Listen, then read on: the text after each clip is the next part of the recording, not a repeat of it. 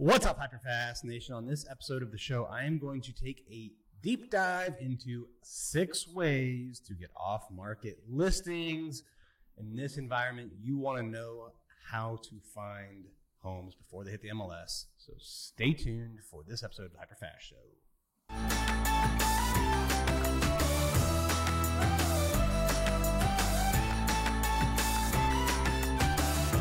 What's up, Hyperfast Nation? Right now, we are in a low inventory market.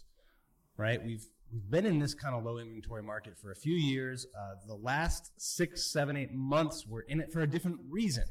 Right, so at the start of the pandemic, throughout the pandemic, I think you know there was just so much buyer activity. Every, every time you listed something, right, you'd get multiple offers, and, and there was a lot of churn in the market, right? Boom, boom, boom, a lot of churn. Well, when interest rates rose from three to in the sixes, mid sixes, uh, that that put a, a stop to the market, right? Um, you know, we didn't really see prices come down a lot. Some markets we did a, a, little bit at least, but many markets prices stayed the same, but transaction count went down.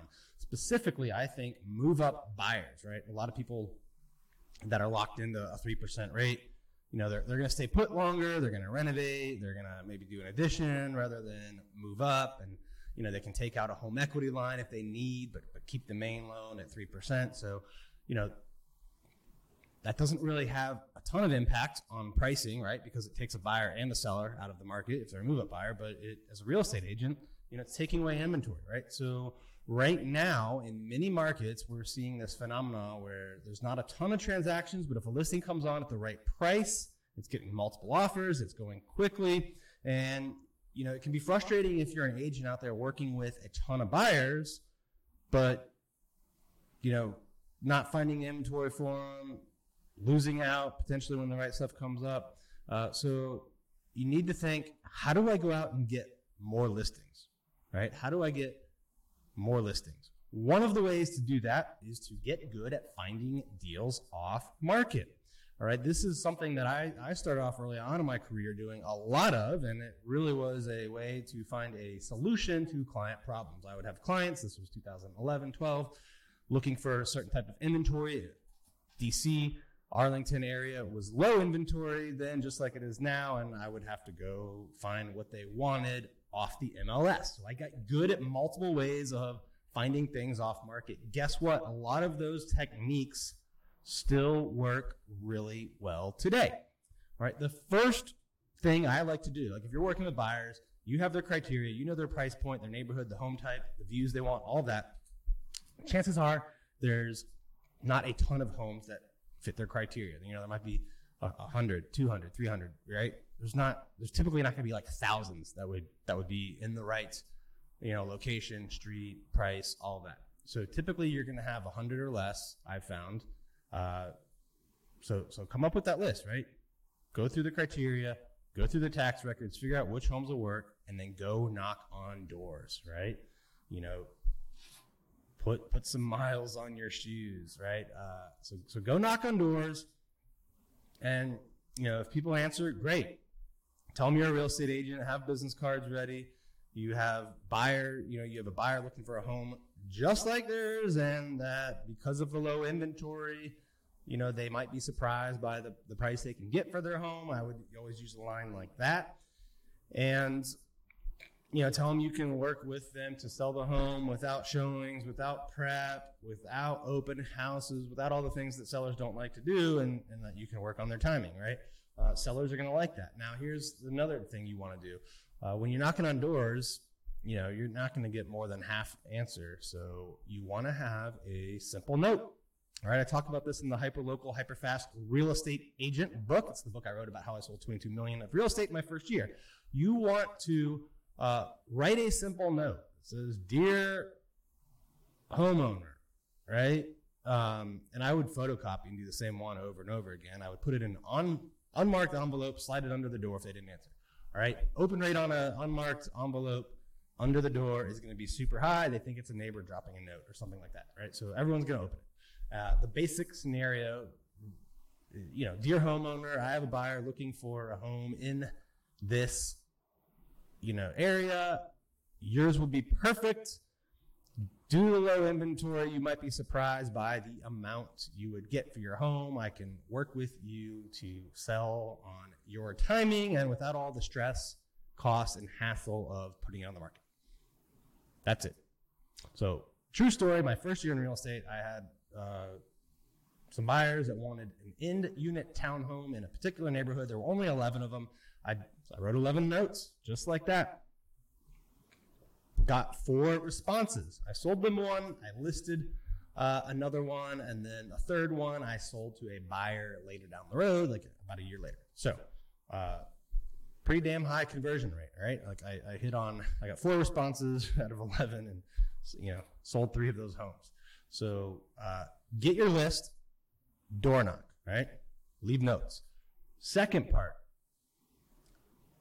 different, uh, different wrinkle, but same strategy. You get the list and you make calls, right? Um, yeah, you're to call the list of homeowners, right? Um, you know, again, it's probably in most cases going to be 100 or less per buyer client. Now I'm talking what to do if you know this is a scenario where you actually have a buyer looking for that type of home, so you're not you know completely doing like a bait and switch. Like there are some people out there that will uh, unscrupulously say they have a buyer and they really don't. So um, you know change your your scripts up, your notes if you don't actually have a specific buyer, right? Um, but the phone call is going to be the same, right? I've got a buyer looking for a house just like yours. Is there any if there's any possibility that you would sell it, even if it's a year out, you know, let's let's talk, right? Um, in both of these scenarios, by the way, I start with uh, getting a a showing and commission agreement just for the buyer side. You know, because I, I really do want to come across as as you know honest and truthful and ethical about the fact that I'm coming to them because you know, I do have a particular buyer. So I like to, in this scenario, get just an agreement for showing and a buyer commission. Um, and then, you know, if they end up not liking it or not buying it, I'll, I'll go back to the seller and tell them like, look, it didn't work out for this reason, right? I give them specific feedback. Um, I might have interested buyers, you know, that it could work for. Would you be open to me showing it to other people? And you know, I know, I know it's six months before you're getting serious about selling, or three months, or whatever their timing is. Um, are you open to a conversation about how I can help you list your home and get top dollar? You've seen that even without listing it, I'm able to bring buyers by. Imagine if I had the full marketing power of what I'm able to do for my listing clients, right? So that is a good way to transition from I have a buyer, you know, seeing if the buyer likes it to getting a listing appointment. Third way you should be looking for off markets is expired. And we're going to do a whole another podcast on this in the next episode. So uh, make sure you, you listen to the next episode uh, strictly on expireds, right? But there are more expireds right now than there's been for a couple of years, um, and less agents hunting them. I think in 2016, 17, 18, 19, a lot of agents uh, got good at expireds, just like they would in any normal market. And then a lot of those agents stopped doing it in 2020, 2021, even 2022, right? Uh, because other sales got a little easier for them, right? So agents got lazy, gave up the skill, and now there's more expireds and less agents doing it. So spend an hour or two every day hunting expireds. And we're going to do a whole episode on this one. So I'm not going to talk too much about it, but it's something that is just a skill that anyone can acquire, anyone can do. You just have to pick up the phone and make phone calls. Uh, number four, look for absentee owners, right? A lot of times, absentee owners, um, you know, they're easy to find in the tax list. And I think you should have a whole marketing campaign set up on absentee owners. Um, you know, a lot of them,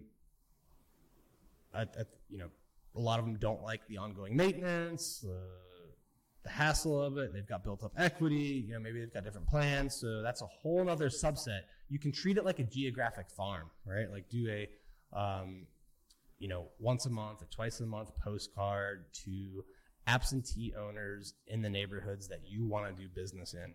Uh, number five, rental listings. All right. A lot of times looking for active rental listings is a good way to uh, get off market inventory. All right, so if you see homes listed for rent, especially if they're vacant, especially if it's an owner that only has a couple of them, right? So if, if there's owners that, um, you know, own one or two rentals and they have a vacancy, a lot of them get scared because, you know, one, a lot of them don't have enough reserves. They don't have enough contingency plans, and one vacancy a lot of times can cause uh, a landlord to want to sell. So rental listings are a great way, or if you can look and see whose leases are coming up, that's another great way. I think one we might see in the future is Airbnbs. There's been a, you know, even though Airbnb traffic is up, there's more people doing short-term rentals uh, on the demand side. The supply side is up even more. So some of the newbies getting into this, not all, but some, um, you know, probably are going to struggle. They, they probably over budgeted um, or, or, or over projected um, occupancy rates, over projected what, you know, the money it would bring in. So I think, you know, Airbnbs could be another source that I would kind of put in that rental listing category. The last one, and, and I talked a lot about this in my book, again, the hyperlocal, hyperfast real estate agent is gatekeepers. So find people that know who is moving in and out of neighborhoods, of areas, right? This could be the community managers. Uh, it could be people that are the doorman, front desk people in, in condo buildings, all right? It could be the neighborhood dry cleaner. There's so many, you know, people uh, in HR departments, right? There's all sorts of examples. And they typically know who in a company, who in a neighborhood, who in a building is moving in and out uh, before before anyone else, right? A lot of times they're the first to find out. Um, you know, my first year in the business, I got over half of the market share in one condo building, and one of the strategies I used was, you know, spending time with the community manager, the person, the people that worked the, the desk, because they saw people coming in and out, talk to everyone, and they would tell me, yeah, so and so's thinking about moving, so and so's gonna have a baby, right? So I would I would know a lot of times before people were moving out, and then I would just reach out directly to them. So gatekeepers. All right. In the next episode, I'm going to dive a little bit more into expired listings, how to find them, how to get the appointment, what to do on the appointment to get them, everything you want to know about expired listings. So make sure you stay tuned for that. And finally, I'd like to talk a little bit about the opportunity to partner with me at EXP. For those of you who don't know, uh, my wife and I, Carrie Shaw, took our $732 million sales team to EXP Realty. A lot of huge teams, a lot of huge agents are going there right now. And specifically, a lot are joining uh, our group. In our group at EXP Realty, we're going to give you coaching, we're going to give you training. We've got multiple weekly Zooms right? You're going to have low commission uh, caps. You're going to have the opportunity to build revenue share, uh, and we're going to help you do all that. Like we've actually built a lot of systems out that help people come in, scale their sales business, scale their agent attraction business to build revenue share. If you want to learn more about that opportunity, all you need to do is text me 703 638 4393. Again, if you want to learn about the opportunity to partner with Carrie and I at eXp Realty, I would be honored if you would text me at 703 638 4393. Thanks for tuning in to this episode of the Hyperfast Show. I'll see you next time.